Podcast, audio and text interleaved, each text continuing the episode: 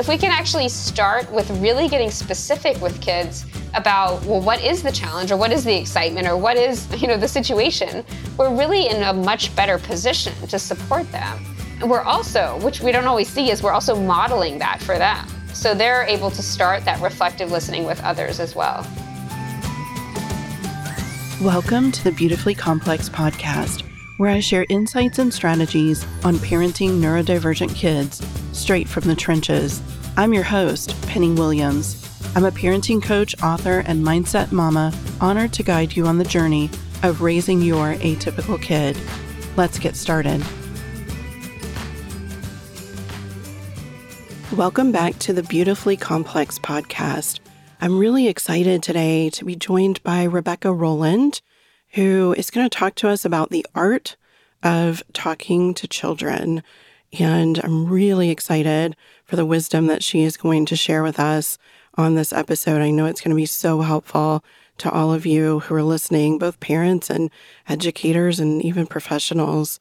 Thank you for being here. Rebecca, do you want to start by letting us know who you are and what you do? Sure, thanks. And thanks for having me. So, yes, I'm a speech pathologist and also the mother of two children, ages five and 10. And I also teach educational assessment at Harvard, and I teach at Harvard Medical School as well. So I've been a clinician for many years, working with kids all the way from toddlers through young adults. And I really sort of toggle back and forth between my clinical life and my parenting life and my own work. Yeah. It's interesting how it all sort of plays off of each other, right? And exactly.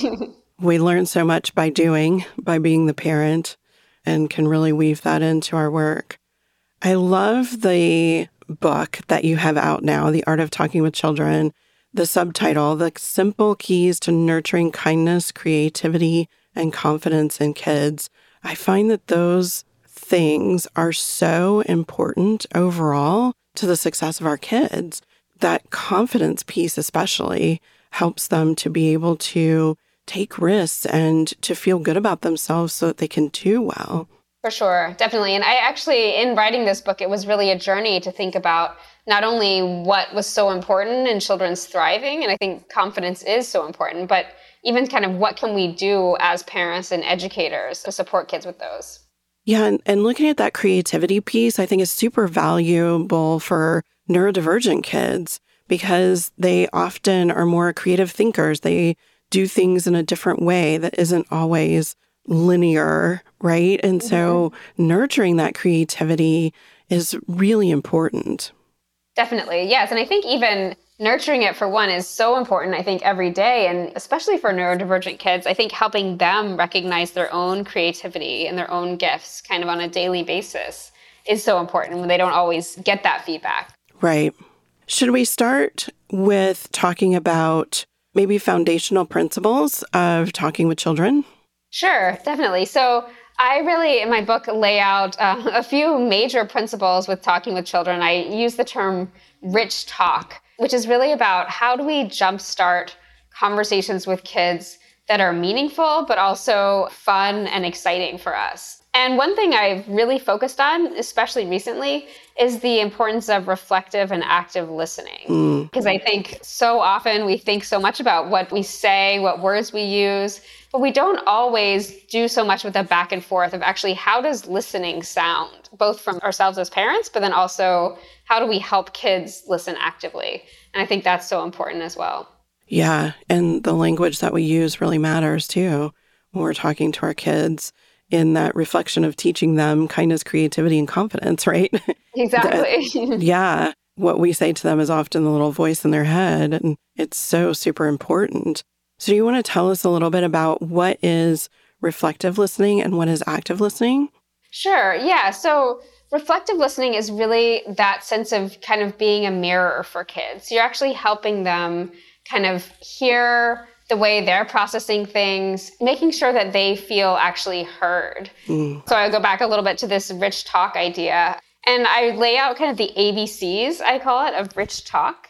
And I think that is equally true in terms of the listening. And the first is just is A stands for adaptive, meaning that we really are adapting to the situation with our child. So on a daily basis with their mood, the current situation or context, but also longer term, you know, with their temperament, with what has been working for them in the past. We're really always thinking about adjusting to kind of move with the flow as they evolve.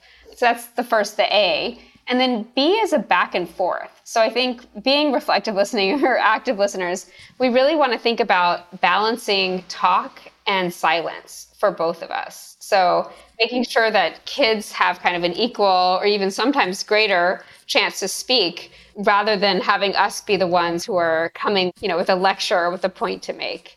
And C is really being child driven. So standing for this idea that we want to start with where our kids are coming from. That doesn't mean being permissive parents or, you know, letting kids do whatever, but really starting with what's either exciting to them or worrisome to them or on their minds and recognizing that by doing so, we really are promoting their abilities to learn better because they'll be more motivated, they're more interested because they're already kind of, we're starting with their own starting points. Yeah, we talk a lot about child driven on this podcast and in the work that I do. It's so important because I think that goes back to your former point that it makes kids feel seen and heard and valued, right? And that buy in that you're talking about is so crucial. But also, you know, the interest, especially kids with ADHD, where their brain really fires with interest, mm-hmm. right? It makes things more doable. And so that's really, really valuable. I think a lot of parents get sort of tied up in knots at the thought of letting your kid guide. Mm-hmm. But like you said, we're providing boundaries and we're there to facilitate and to lead in some ways. But it's really important that we honor who they are and what they need. Definitely. Yeah. And I think that that is so important to sort of see kids authentically. And that does start with being child driven in the sense of starting with their interests, with even what's on their mind, and recognizing, yeah, some people have said, well, does that mean letting kids do whatever they want or have whatever they want? You know, and it really has very little to do with that. You know, you can still have a yeah. child not getting what they want, but just starting from like, well, what is it that they want to actually understanding that, I think is so important. And we often kind of move past that in the interest of, you know, moving forward with the conversation. Yeah. What else do we need to know about adaptive and reflective listening? So I, I would say one thing is really to think about are we understanding what kids are really trying to tell us? And if not, what kind of questions or comments can we make in order to understand? And recognizing that this kind of ability to like let's see if we can understand what this person really wants who's in front of us you know whatever the child wants in front of us it really is a form of being able to empathize with them mm-hmm. so if we can actually understand well what is it that you you know that's really hard for you at this moment you know if your child is struggling with a learning situation you know what is it about reading that makes it feel terrible. You know, what is it about, you know, this social situation that's really hard for you? If we can actually start with really getting specific with kids about, well, what is the challenge or what is the excitement or what is, uh, you know, the situation, we're really in a much better position to support them. Yeah. And we're also, which we don't always see, is we're also modeling that for them. So they're able to start that reflective listening with others as well. Yes, which makes, I think, their interactions with others so much more effective. Exactly. And you know, kids who are developmentally delayed in skills like these, it's really important that we're modeling that and that we're helping them to build those skills. Definitely. And yeah, I think especially so the skills obviously build as children grow, but I think recognizing that we're all on a spectrum in terms of, you know, our own strengths and our challenges, even as adults. Um, mm-hmm. Um, and so being reflective even about that, you know, times when we thought one thing about a person and we weren't exactly correct. You know, anything like that can really support kids in realizing that, yes, we're all growing in these areas. And so nobody's perfect, which I think is really important to hear. Yes, it's so important. I think even more so for kids who have challenges. But yeah, I think we have to be imperfect for our kids so that they're okay with being imperfect too, you know, so they don't think that they're bad or broken. Yeah, I think so often we just hear that, uh, you know, kids think, well, my parent or my teacher or whatever, they have all the answers. And mm-hmm. sometimes it can be scary, I think, especially talking with other parents, you know, to say to a child, oh, I don't have all the answers, or oh, I did this thing that I realized I shouldn't have done. But I think to be able to be open about that and vulnerable about that is just so important, especially for kids with challenges, because they can otherwise kind of beat themselves up against this impossible standard if they feel like well, all these people around me have it together and I don't, you know, um, yep. they can miss the fact that lots of other people and everyone is struggling with something. So I do think that modeling is really critical. Yeah, absolutely.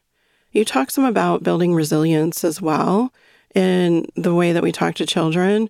Do you want to talk a little bit about how that works, how we're helping them to become more resilient in the way that we interact and speak with them? Definitely, yes. And I think that similarly, I want to start with this idea of modeling as well, because I think no matter how much we talk, if our actions suggest that, you know, we in our own lives don't want to approach challenges or really struggle with failing, they're going to see that as well. So I think, yeah. you know, before we even sort of give lectures about, oh, it's important to bounce back from challenges or anything like that, it's really critical that they see us working through our own challenges. That doesn't mean always succeeding at them. Uh, it really does also mean setting up things for ourselves and talking through times when you know this was hard but i pushed through or or even times when you know i realized this wasn't a goal that i necessarily wanted to have and so i think for children as well to help them realize the boundary between you know, this is a goal that I want and I'm going to keep trying versus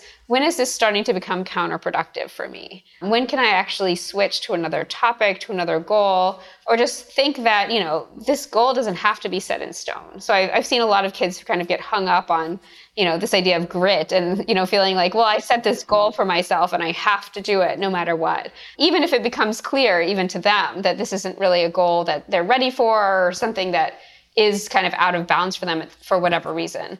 So I do think actually talking with them about noticing signs when, you know, they're doing something that's still pleasurable even if they're not succeeding versus is this something that has started to feel like a slog or started to feel like something that's, you know, often too challenging for them. And that really, you know, is different for every child and different at every stage. Mm-hmm. So keeping it open and kind of saying, well, maybe this is too challenging right now, but we can revisit it, you know, in a month or two months or something like that, that it may not feel the same way. So I think having that kind of evolving back and forth can really help kids with that. Yeah, you say that Rich Talk recognizes that kids are more resilient, healthier, and more successful when they have at least one adult they're deeply connected to. I love that. I love that you call attention to that because connection with others is how our bodies feel settled and calm. Exactly. Yeah. And I think, especially when kids are struggling to bounce back from something, if they have someone they can speak their worries to or just talk it out with, um, they are so much more likely to feel like, okay, I'm still okay fundamentally. You know, there's nothing wrong with me. It's just, you know, I might be struggling in this moment, uh, but really help put mm-hmm. things in mm-hmm. perspective. Yeah, yeah. And you say that Rich Talk helps kids, parents, teachers have stronger relationships. Do you want to tell us a little more about that? How is that connection made? Definitely, yeah. So I think this idea of rich talk, so when you're adaptive, when you're having this back and forth, and when you're child driven, this really creates what I call a double promise. So, meaning that there are kind of two things going on. And the first thing is that in the moment, you really are strengthening your relationships because you are being more responsive to kids. You are actually supporting this very intimate kind of back and forth where they feel heard, you feel more heard. And that really lets you enjoy yourselves and enjoy the children more in the moment. So rather than feeling as if you're missing each other, you know, you're arguing and you're not even on the same page, you're even able to get on the more, you know, more same page, be more in sync with a child. So that's kind of the first promise about in the moment. And then the second promise is really over time. The fact that these kind of interactions really do accumulate. So it might, you know, you're not going to build resiliency or confidence or anything mm-hmm. like that in a moment or a conversation. Obviously not. But um, the idea is that over time, as you build this foundation, and it's really a trusting and secure foundation, children are going to be developing these skills through that kind of back and forth. So you don't necessarily see that happening, but I think as you go, you know, through the process, there's so much research and so much um, kind of evidence out there that these kind of interactions over time do build those skills too.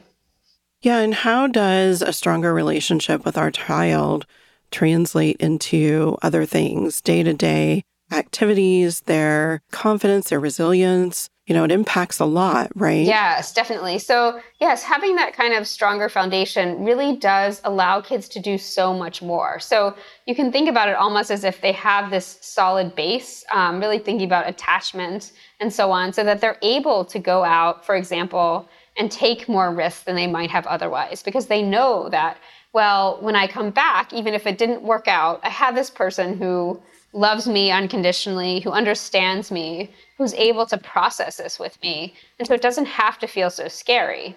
So they can start to take these kind of challenges on that they might not have done before and even be encouraged to try things they haven't thought of, in part because they know they have this solid base. Same goes for a lot of these other relationships. So if you can establish a really empathetic relationship with a child, show that you understand, you know, for example, learning differences, what they're going through, how something might be impacting them, um, they're able to translate that not only to their own self talk in terms of how they're thinking about themselves, but even to the talk they're having with peers, you know, with other friends who might be having other challenges. They're able to bring a more empathetic perspective to them. So it's almost as if you're teaching these skills in the moment in a one on one relationship, but then they're actually able to bring them out into the world. And I think that's what's so powerful about Rich Talk.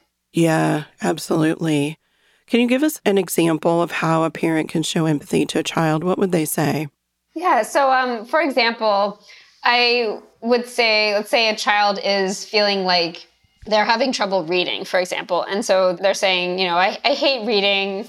It's so boring. You know, I'm not smart. Nobody likes me. This kind of like catastrophizing language. Mm-hmm. And so I think what I would want to be able to do is to really first sit and be specific. So actually, a lot of times we want to push those feelings away, you know, and we say kind of the opposite, you know, like, oh no, you're very smart, or oh, your reading is fine, or something like that. But in doing so, we often do kind of invalidate that feeling, which may be for them yeah. a really real feeling, you know, that this is not going well or I'm having a lot of trouble. So to be able to actually validate the fact that, okay, this does feel really hard for you, you know, and then let's see, let's sit together and understand why and then what we can do about it. So we think about empathy not just as feeling what another person's feeling, but there's actually another kind of empathy called compassionate empathy and taking compassionate action, meaning that once we feel what another person's feeling, we can help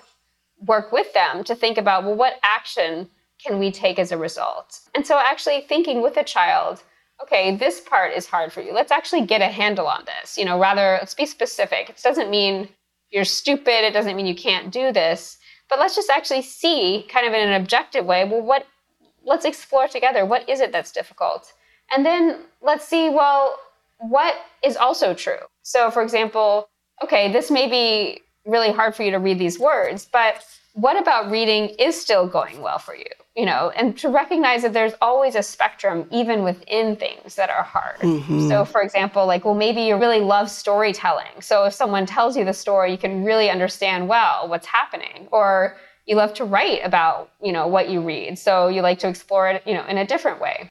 And then to think about, well, what action can you take as a result? Like, this is difficult. So, rather than just sit and say, well, it's difficult, I feel bad about myself, you know, how can we think together or even work with a teacher? About strategies to actually improve what's difficult for you. So I think that the child then sees you're on the journey with them. So you recognize that, okay, this does feel hard.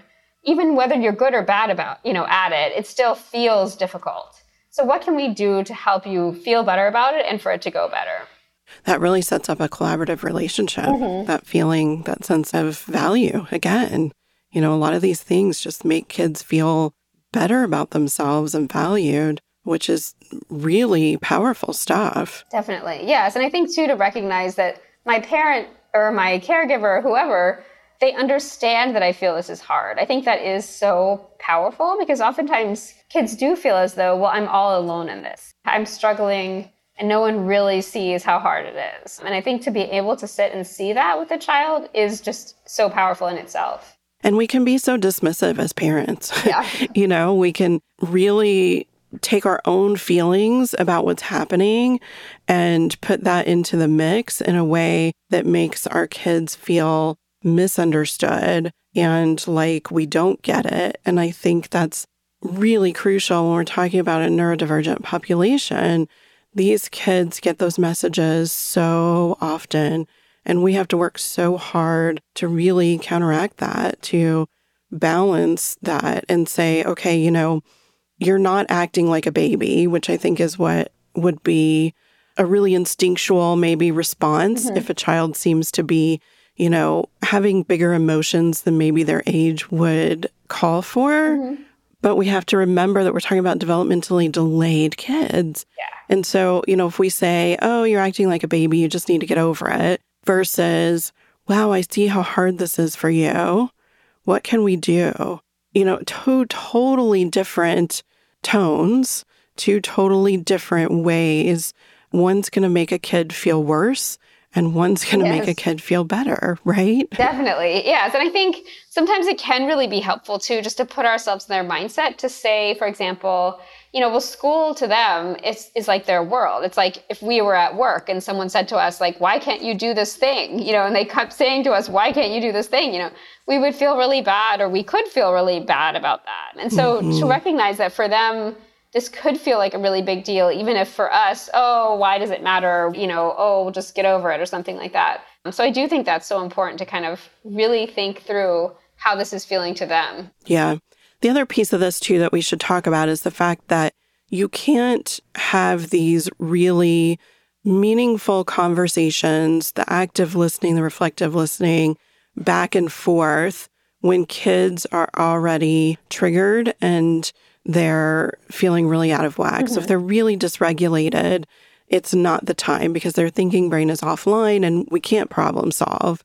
And it's a conversation that I've had with my own son when he was younger pretty frequently. you know, your thinking brain is offline. I want to help you solve this problem, but we just can't do it right now until we're calmer. Mm-hmm. So I just want to bring that to the forefront too that you know what you're talking about in these conversations and especially having any back and forth is really when kids haven't sort of gone to this place where they're flooded by their emotional brain, survival brain, and their thinking brain is offline. We have to wait if we've gotten to that point. Definitely. Yes. And I think it's that's such a great point. And I've seen that also because so many parents and educators have asked me, you know, well, how can you have these conversations when a child is having a tantrum? You know, how can and I was like, well, you just you can't. you know, like yeah. that's you can do other things to support them from, you know, having a tantrum or to help them in a tantrum.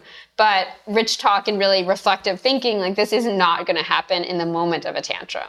And I think we can get so frustrated, whether our child is having an actual tantrum or just, you know, really emotionally dysregulated, if we do think, you know, well, why can't I make this conversation happen? Why can't they talk it out? Because they really can't talk it out in that moment. Uh, and I think it's also, the same goes for, you know, if they are dysregulated for other reasons. I know, you know, when my son gets really exhausted and overexcited or something like that, it's similar in the sense that it's really hard to then say, okay, well, let's sit and have a very reflective conversation. It's often that something else needs to happen first. Yeah. I was the great rationalizer with my own son, and I never could understand for the longest time until I understood the way his brain was working why it never worked. Mm-hmm. Exactly. Why, why, couldn't I just talk him out of it? Mm-hmm. Why couldn't I just, you know, calm him down and make him see my way, right? right? exactly. Which is really what that's doing. Mm-hmm. So, really understanding that their biology is playing a role in their availability to really have these type of conversations and rich talk is valuable especially i think for parents of neurodivergent kids because a lot of times our kids are more triggered they're more sensitive their nervous systems um, are activated more easily. So it's really important to remember that. I have so many parents who say well you know i tried empathy it doesn't work I tried giving him a regulation strategy. I tried telling him to breathe. Mm-hmm. And it's always, it was at the wrong time, right? Like it's a good strategy, but it also has to be at the right time or it's not effective. Yeah, it's funny because I've often worked with parents where we can do some of the teaching of strategies in the calmer times and then hoping that in the times that are less calm, you know, there's some ability maybe to apply them, but there's definitely not, yeah, not the same sense of we can't start teaching new things um, when a child is at that point for sure. Yeah. And they just can't process it. Yeah. Like even when I would try to rationalize, he wasn't hearing me. All I was mm-hmm. doing was making more and more and more overwhelmed, really. Yeah, I just it's funny because you think about kids um, hearing you talk when they're dysregulated, it really does often seem kind of like it's just noise to them. So it's almost like the more words mm-hmm. seem like more noise. So yeah, I think that's why it's so important to kind of slow things down when kids are in that point. Yeah, for sure. I want to make sure that we talk just a little bit about nurturing kindness as well. This is something that I find super important in the world today. And I want to talk a little bit about your insights or strategies on helping to build that within our kids. Yeah, definitely. So I do think that is so critical today and that we don't always think about it as in development. So we often talk about kids and kind of labeling them as like, oh, my child is so, you know, has such an easy time being kind to others, or vice versa, my child, you know, really struggles to be kind. But we don't always think about it in, in terms of our conversations and actually the back and forth of really helping kids reflect on concrete times. So rather than lecturing them, really starting with things whether or not we noticed something that they did kind of without being asked that was really kind and commenting on that, or really talking through times when they're struggling with a friend situation, with you know a teacher situation, or something in sports where someone is being unkind, and talk through you know what actually is going on and what can be done in that situation. And I talk about what I call storytelling conversations, which is kind of a way of thinking through and empathizing when someone hasn't been kind. Mm. And really, the way it works is just actually thinking through with kids. Say, you know, you see someone at the grocery store who was really snide or kind of made some negative comment and you didn't even know them. Really kind of thinking through with kids, well, what are all the reasons that this person could have said that unkind thing or could have been unkind? And helping kids actually expand their reasoning behind just oh, they're a quote unquote mean person. You know, well, what what could have happened in their life today or in general? What could they be going through to have said something like that?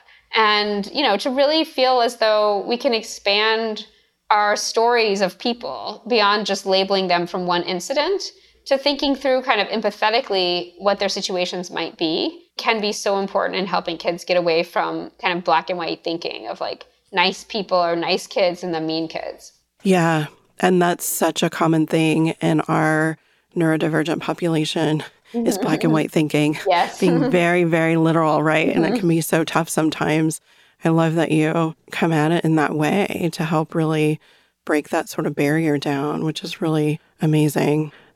The last thing that we wanted to be sure that we touch on is strategies to help kids embrace learning differences. Definitely. So, yes, I think um, for me, that's one of the critical things. And I think there's a whole chapter in my book about openness to difference. And I really emphasize this idea that it goes far beyond saying I'm going to tolerate people who are different from me and really goes to the sense of, well, how can we actually see difference as a celebration, as something we can learn from, and as a positive. Yeah. So, something where we actually take children through that process of let's not just say, okay, well, I'm okay with the fact that these people are different from me.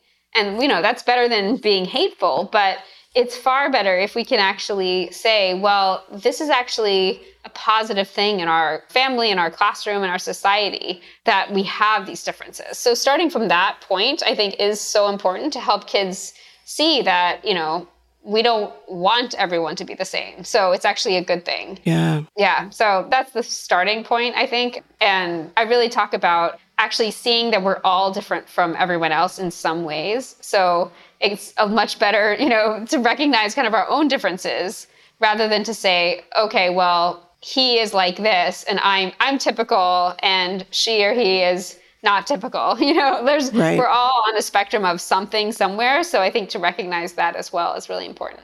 Yeah, it's so important. And it makes our kids feel like they have a place, you know, that they belong mm-hmm. because everybody has something different and we should embrace it and celebrate it. I love that. So I think that we are at a point at the end where it's time to talk about taking action. What action can parents take to start out on this path of adopting rich talk with their children? Something that they can go from listening to this episode and then taking some quick action.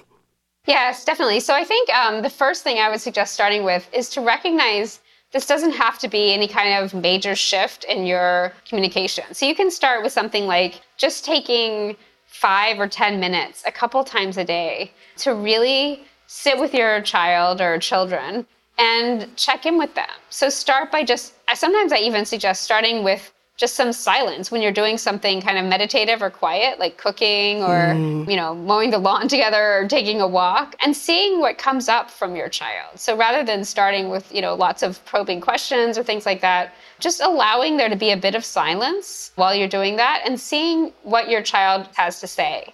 And then actually following the train of that thought. So actually putting aside for just five or 10 minutes an agenda or some kind of point you want to make or somewhere you want to get and just really following whatever it is that's on their mind and thinking about that balance of talk and silence. So actually contributing something, but then waiting and seeing, well, what are they going to say to that? And what are you going to say to that? Um, and just trying that process for a few minutes. You might find that your child is pretty quiet, which is totally fine. Or you might find that your child talks a lot. And whichever way it is, starting that as a practice is something that can really help kids feel heard, even if it's just for small portions of the day. And that can be really a great foundation for this um, more generally. Yeah. And it's very doable. Mm-hmm. You know, mm-hmm. this is stuff that you can integrate into your day to day life. Yeah. We're not asking you to take a bunch of time out and find time mm-hmm. to do this. And, you know, it's something that really can just be part of what you're already doing. Exactly. Yeah. So we're at the end of our time together. I want to let everyone know who's listening that they can find the show notes for this episode at parentingadhd and autism.com slash 185 for episode 185. There we will have a link to Rebecca's book, The Art of Talking to Children, as well as her website and social media. And I definitely encourage you to check those things out and to learn more from her expertise. And I know it'll benefit you and your child. Thanks again, Rebecca, so much for being here and sharing some of your wisdom and, and helping the parents out there who are listening. Definitely. Thanks so much for having me. And I will see everyone next time. Thanks for joining me on the Beautifully Complex podcast. If you enjoyed this episode, please subscribe and share. And don't forget to check out my online courses and parent coaching at parentingadhd and autism.com and at thebehaviorrevolution.com.